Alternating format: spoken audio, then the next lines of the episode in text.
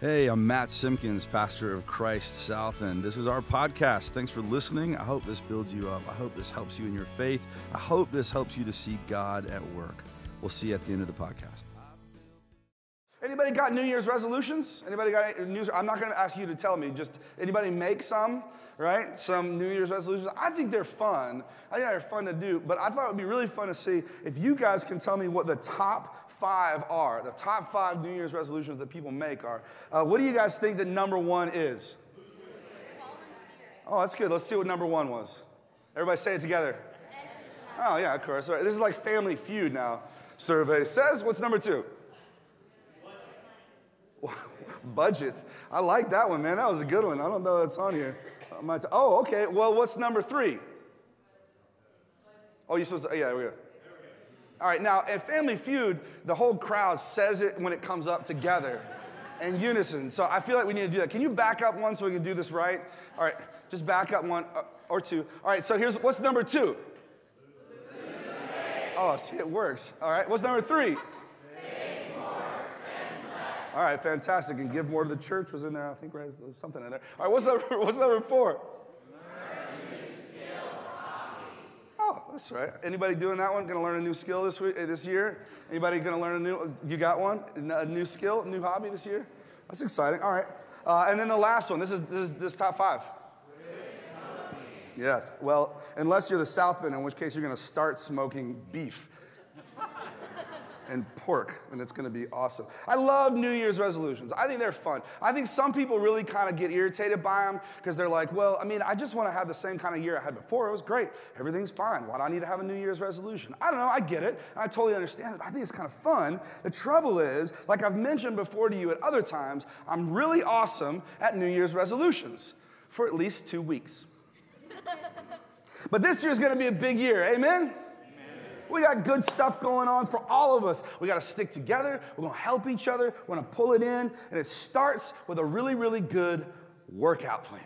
Everybody got, like, they like working out? Everybody like working out? I got an idea. Now, wait till I say hit it. Let's see if I got some stuff here.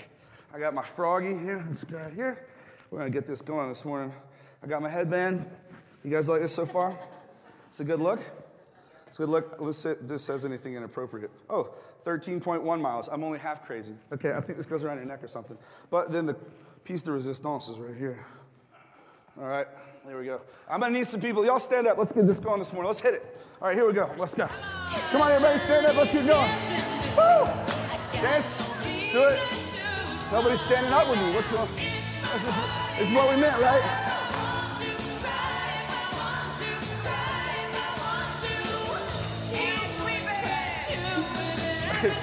To be Richard. Uh, except, except, oh, check that. That's not what we were doing. But how about a little round of applause for old Richard Simmons, man? You gotta love, you gotta love Richard Simmons. Now I gotta figure out how to get all this stuff off and not have anything inappropriate show. Next four weeks, we're doing workout plan. Who's excited? It's not quite like that, but it's sort of similar. We're going to dive into some concepts about how do you build a spiritual faith? How do you become stronger in that spiritual walk? And so the workout plan is about stretching, which is going to be about seeking truth and seeking answers. It's going to be about lifting. Anybody like lifting? Where are my lifting people out there? Oh, I love lifting. It's awesome. That's going to be about serving. And then we're going to have the time of cool down being reminded about community. But this week is cardio. We're gonna hit cardio. Now, anybody else out there hate cardio as part of their workout? Oh, I cannot stand cardio. Who's, who are my cardio people that love it? Y'all scream out. I'd much rather lift weights, right? Because like it's the same reason I enjoyed playing football more than I enjoyed playing soccer. I wasn't good at soccer because they don't stop running. At least in football, you know, like you go for a little while, then the play is done. Baseball, same thing. You run for a little while, but it's only 90 feet, and then you stop, right? Soccer, they don't stop running. It's crazy. But I think it's easier to handle the strain in bits, but I'm not as good at the endurance. I think that's part of the deal. And here's the thing I think so it is with matters of the heart. See, what moves your heart is what moves your faith. Where your treasure is, I think I read this somewhere, where your treasure is, there your heart will be also. Matthew 6, 21, right? We know that that's the case, right? So what you let be important to you is important to your heart, which moves your faith life. Everybody got that? What's important to you, where you put your energy, where you put your treasure, where you put your focus, is going to influence your heart, which is going to influence your faith life, your spiritual walk. And cardio is about elevating that heart rate and then keeping it up, right? So, how do we get our heart going in our spiritual life? Let's read some scripture together. This is coming from Matthew chapter 2. Matthew chapter 2, let's see if we got it. After Jesus was born in Bethlehem in Judea, during the time of King Herod, Magi from the east came to Jerusalem and asked, Where's the one who has been born king of the Jews? We saw his star when it rose and have come to worship him. All right, let's take a second and talk about who is in this. Anybody heard this scripture before? Please tell me you've heard the scripture before. I read it on Christmas. All right, so you know about this story a little bit. I think it's helpful to unpack these characters just for just a second because we, we really don't hear a ton about them, and it's, this is a really, really important part of scripture. First of all, we have the wise men, right? Which were like um, scientists, astrologers, studiers of, of everything that they could come up with, right? These magi. They were seekers of wisdom, but the important thing that it says is that they were from the where? Everybody all together. They were from the east. Now, that's an important thing to note because what that means is they were not insiders. All right? The Roman Empire was where it was, and King Herod was kind of a client king, right? So, so some people would say that Herod at this time had converted to Judaism, but nobody really knew, and it didn't matter. But he was, his job was to rule over the Jewish people, right? So the Jews could exist in the Roman Empire as long as they kept the what? Anybody remember? Kept the peace. As long as you keep the peace, if you start making a fuss or you start getting people uptight, that's when all of a sudden the Romans to step in and be like, all right, we're to lay the hammer down. And they don't lay the hammer down like, peacefully, let's work it out. I mean, they lay probably the literal, literal hammer down, right? So this is Herod and this is wise men. This is who we got so far in this story. But what it means for us is that the wise men are outsiders. They don't belong. They're from the East. They're not part of this group that should even be paying attention to this necessarily. That's an important thing to note. But King Herod is an insider as a king of the Jews. All right, here we go. When King Herod heard that heard this, he was disturbed, and all Jerusalem with him. That's one of those moments that I just got to take for a second. To think about what kind of message that was going around at this time that these guys came into this town to talk to King Herod, and it was so disturbing to King Herod that the rest of the entire country was affected by it. They'd been waiting and hoping too, right? They knew some of the prophecy, they knew what was to come, right? And it troubled them to think, what if it is actually here? When he had called together all the people's chief priests and the teachers of the law, he asked them where the Messiah was to be born. Now, this is another important note these outsiders, this, these wise men, they go straight into the biggest city there is with this dangerous person in charge. And they say to him, Hey, I know you're in charge and all, and it's really cool that you're here and, and, and doing what you're doing. We think it's neat. We're from the East, we don't really care, but you know, here you are as the king.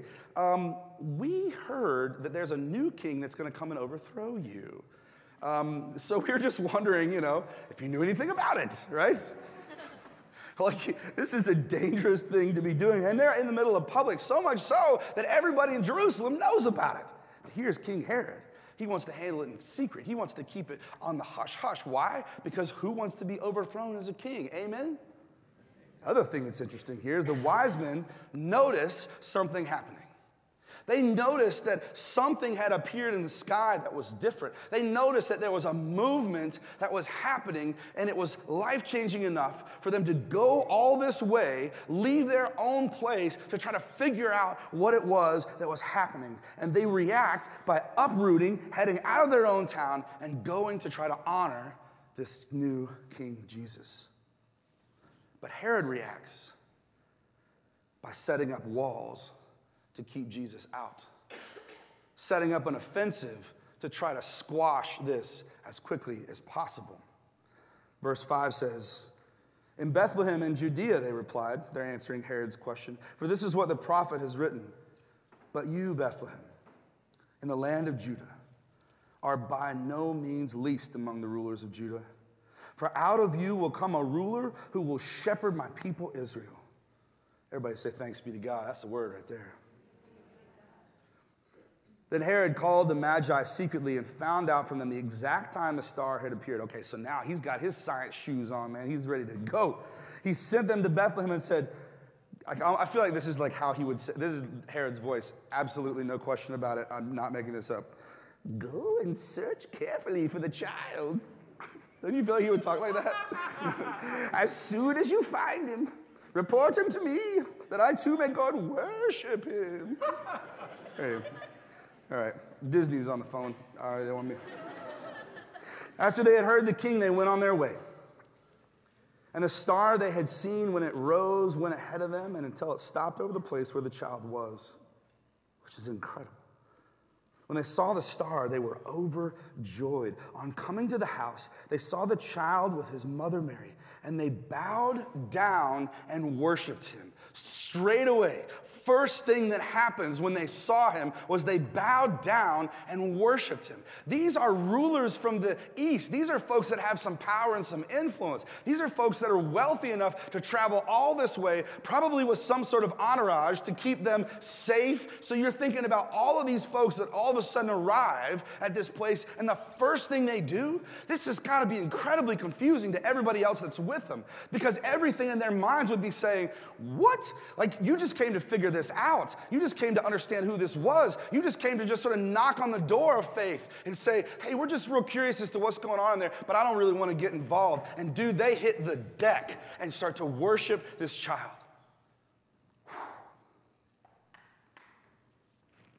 And they opened their treasures and presented him with gifts of gold, frankincense, and myrrh.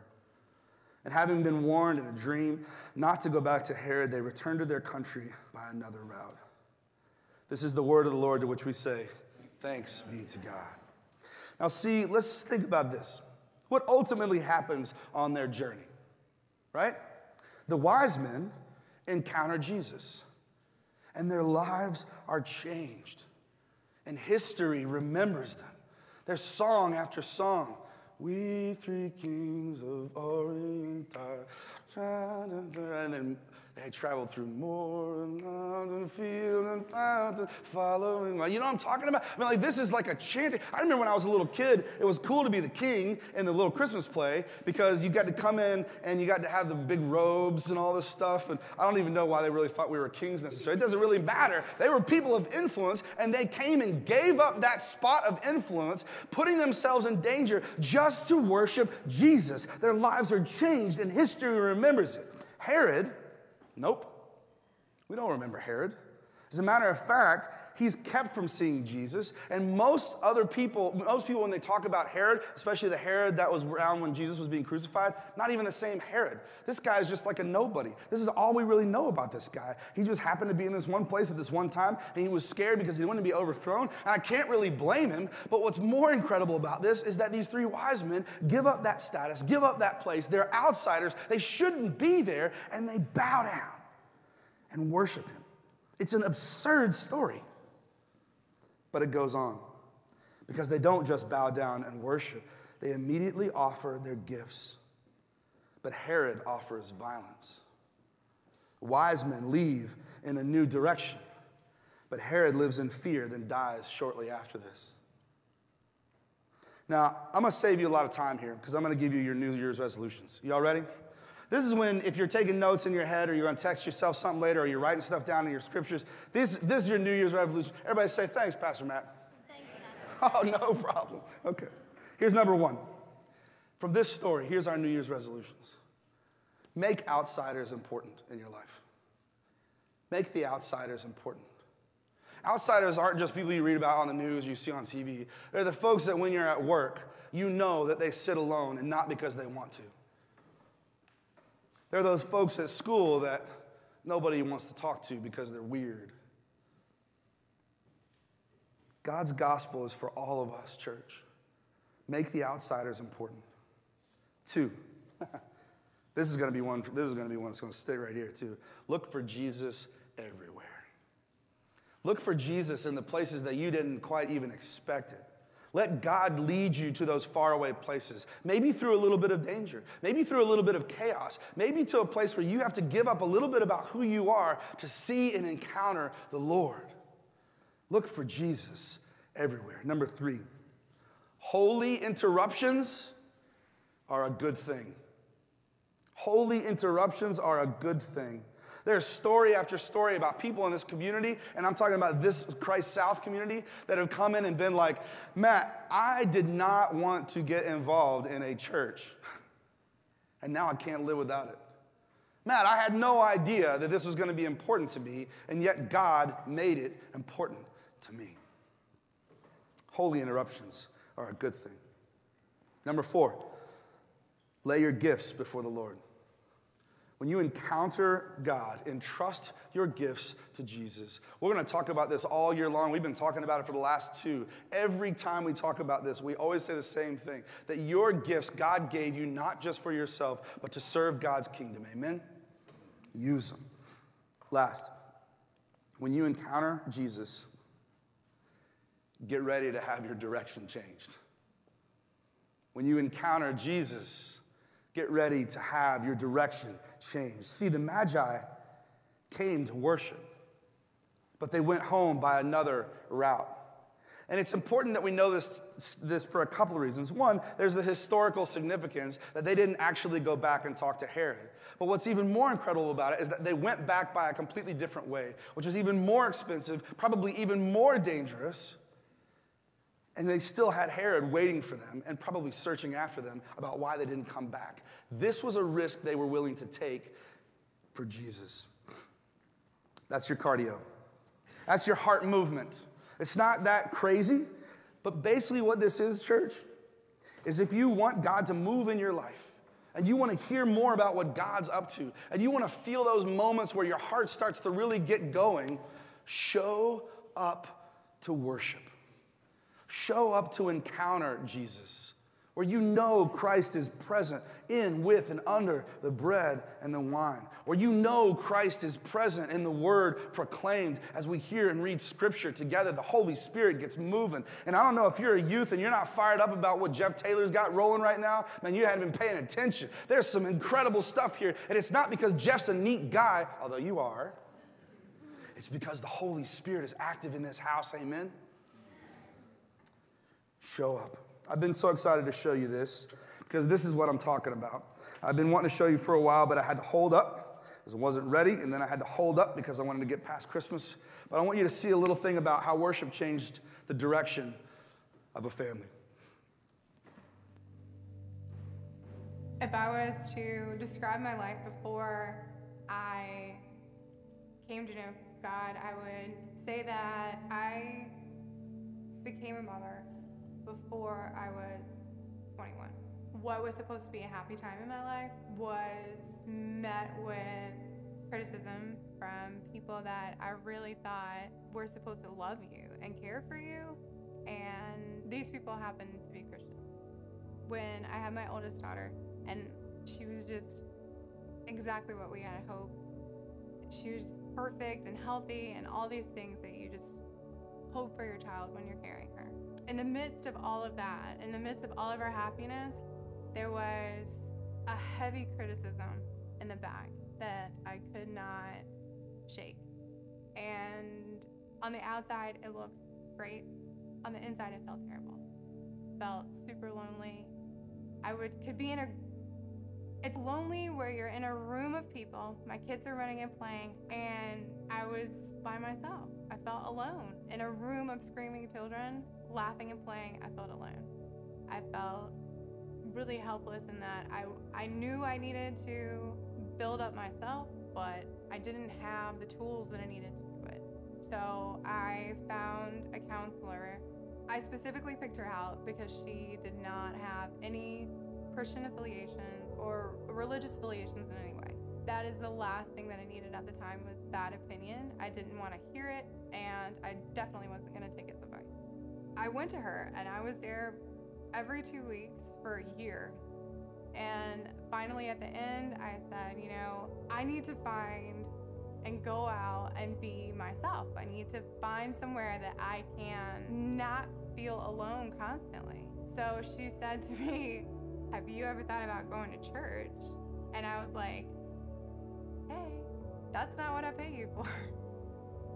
no, I haven't. I came home and I told my husband, I was like, You're not gonna believe what she said today. And he said, Yeah, we probably should. I was like, No, no, no, no, no. That's not that's not what we're doing. Like, we're gonna work this out. We can put the kids in sports. We can, I don't know, go to the Y. Let's join the Y or something. And then I have a neighbor across the street one day, and she said, Hey, you got a lot of kids. You might want to try out this Christ South. They're supposed to be great for kids. You should see the pastor is super fun. They're meeting at a school, and I'm like, yeah, that sounds great, but it's in a gym that's a little bit sketch. Like I was super, I was very critical. I mean, this wasn't something that I wanted to do. That said, okay, let's try a traditional kind of church. It was great. I liked, I liked it. It just didn't suit us. There we are on the balcony. They're wiggle, wiggle, wiggle. It's just, you know, it's just kids. But when you're uncomfortable in a place, and then when you have three kids that are wiggly, it's even worse. And so it was just, I couldn't do it. I couldn't do it anymore. I said, so, all right, let's try the church in the gym and see how that works out. We went, and the first Sunday that we were there, Matt met us at the door and he said, Hey, do you play ball? I'm like, Yes, I do. And he said, Why don't you talk to Ashley? He's crazy about sports too. And so that's where it all began group of people that I had something in common with that were teaching me something. The initial come play softball with us, that was that initial seed that I needed to plant my spot at South. They made me feel like I was important, like I had a place, like I had a job, like I offered something. And turns out that the church wasn't actually a building, a church is actually people. And it's a moving, growing community, that's what I needed. I didn't need a building because I tried the traditional building and that didn't work. I needed people in my life that could be friends with, that could help me learn and teach me without judging me. It doesn't matter how you dress, it doesn't matter where you come from, how much money you have. We're all together, we're all here, we're all in a building. This is what a community does.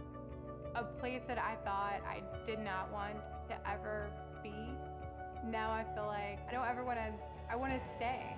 The people that I thought I never wanted in my life, now I can't imagine my life without them. This is what God delivered to me, and this is what Christ South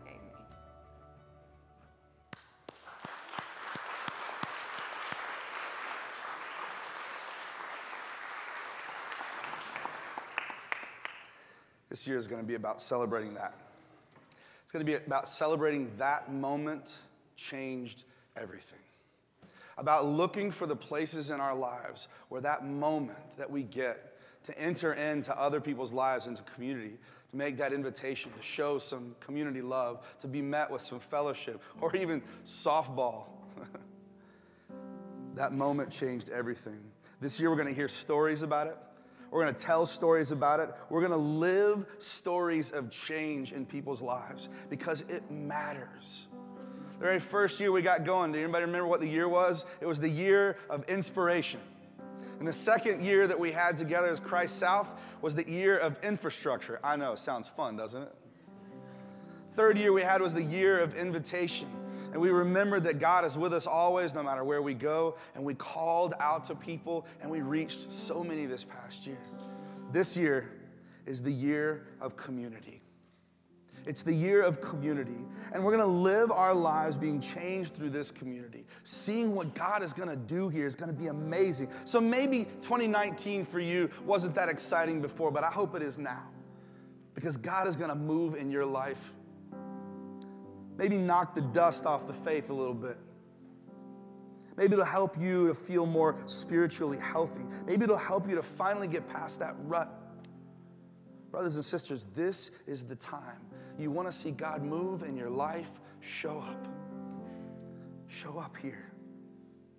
Bow before Jesus and worship and offer your gifts, just like the Magi. This is the challenge this year. Come to worship, come be a part of this community. You are important. Outsiders. If you feel like an outsider in this place, maybe I just don't belong. Maybe I don't believe like all those other people. Some of them raise their hands in worship. That's crazy. I could never do it. You belong here too. This is your home. And God's going to do amazing things. So open your heart to the work of God. And then let Jesus change the road you're on. Pray with me if you would. God, you are so good. You meet us inside and change us from the inside out. The places that we feel like we not good enough. All our weaknesses, Lord, like Jeff preached about last week, you meet us in the midst of those weaknesses and you become our strength.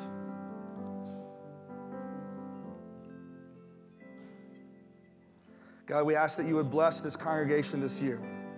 All the people in this place, Lord, that you would bless them, that you would lay your word upon their hearts, that you would lay healing upon their relationships, that you would lay your work of inspiration in their lives, that they might be here. Come and see and taste and know that you are good. So shout for joy to the Lord, all the earth. Worship the Lord with gladness. Come before him with joyful songs. Know that the Lord is good. It is God who made us, and we are his. We are God's people, the sheep of his pasture. Enter God's gates with thanksgiving and his courts with praise, and give thanks to him and praise his name. Amen.